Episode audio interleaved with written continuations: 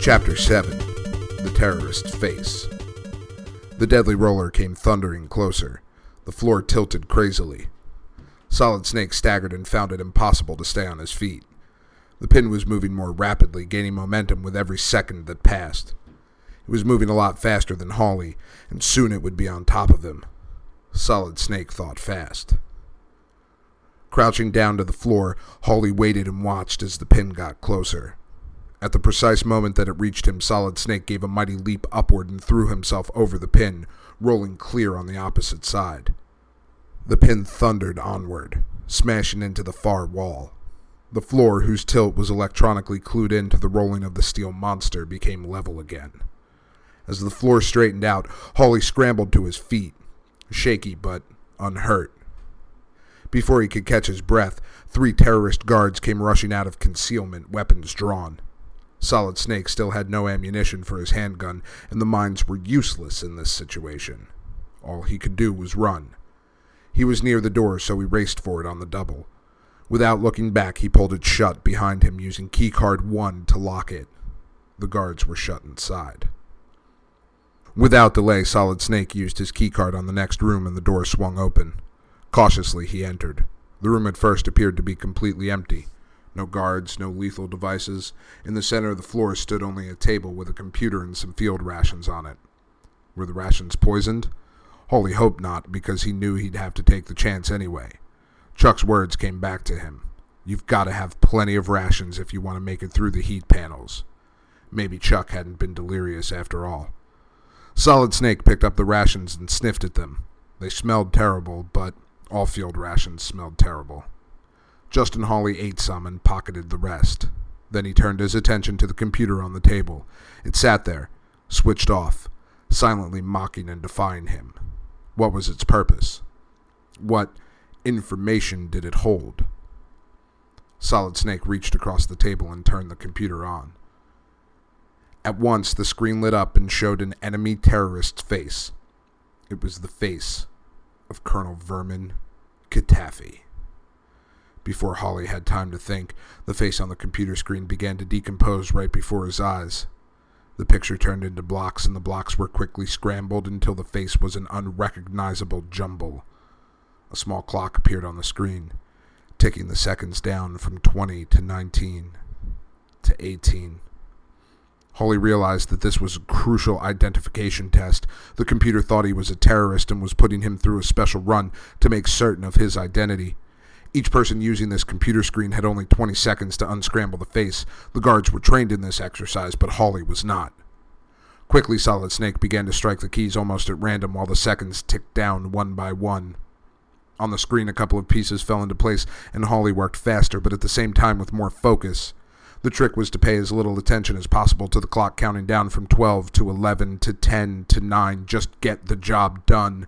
5, 4, Hawley had only three pieces of face left to go, but one piece he'd unscrambled before was in the wrong place and it was blocking the right piece. Deep breath. Do it. Just do it. Three, two. The final piece clicked into place a nanosecond before the countdown stopped. There on the screen, the terrorist's face had been reassembled. Solid Snake heard a click. From a slot in the side of the computer came a small sound, and a keycard slid out. His reward for getting it right a keycard. The computer had fallen for his trick. He compared it to the first keycard he had found and noticed that there was a pattern to the bumps on the card. With two cards in hand, it was easy to see that the pattern was a numbering system. This was card 2. The bumps were carefully laid out in sections. He could tell that there were eight cards in all. Now he had more rations and another precious keycard. The next room couldn't be opened with keycard 1, but the door did open at the press of keycard 2. Inside was another bound Snake Man prisoner, Jim Tibbet. Solid Snake, thank God you're here. I just about given up hope. I have a message for you. From Diana. She says, Gray Fox infiltrated the enemy several days ago. They captured him, but he is alive. Gray Fox was a squad leader of the Snake Men. Could Justin Hawley rely on the truth of that message? How could Diana have gotten through to Jim and when? Before he was captured? Could he trust Tibbet? Or was this only some kind of lying trick to divert Solid Snake from his main objective, Metal Gear? Hawley looked deep into Snake Man Jim's eyes, searching for the truth. It seemed to him that he saw it there, but if he were wrong, if Jim Tibbet was lying and Hawley believed him, the mistake could easily prove fatal. Yet, he really wanted to believe that Gray Fox was still alive. What should he decide? Solid Snake was torn between his desire to set his friends free and to get them to safety and his mission to find Metal Gear, whatever and wherever it was, and destroy it. It was a hard choice, but the mission came above everything. Those were his orders, and he was here in outer heaven to obey them. If on the way he found Gray Fox alive, that would be the icing on the cake, but he couldn't stop to look for him. Yet he resolved in his heart to keep his eyes open for Gray Fox and to question every prisoner he set free about the squad leader. If anyone could help him on this mission, it was Gray Fox.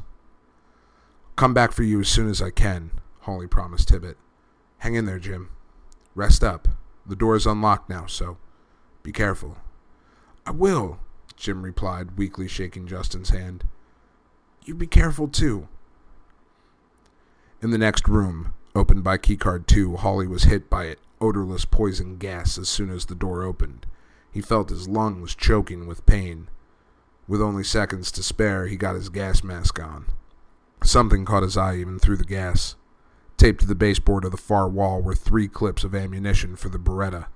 Bullets. Now he felt like a combat marine again. Now Solid Snake was armed. In the same room, he found a small package containing the silencer for the Beretta. That made Solid Snake grin, and he screwed the silencer onto the end of the barrel. The next space he entered was a small armory, a supplementary weapon stash. On a high shelf, Justin Hawley located a grenade launcher and a cache of grenades. This find slowed him down somewhat, but it was too important to leave behind. Solid Snake strapped the grenade launcher on his back and slung a heavy bandolier of grenades over his chest.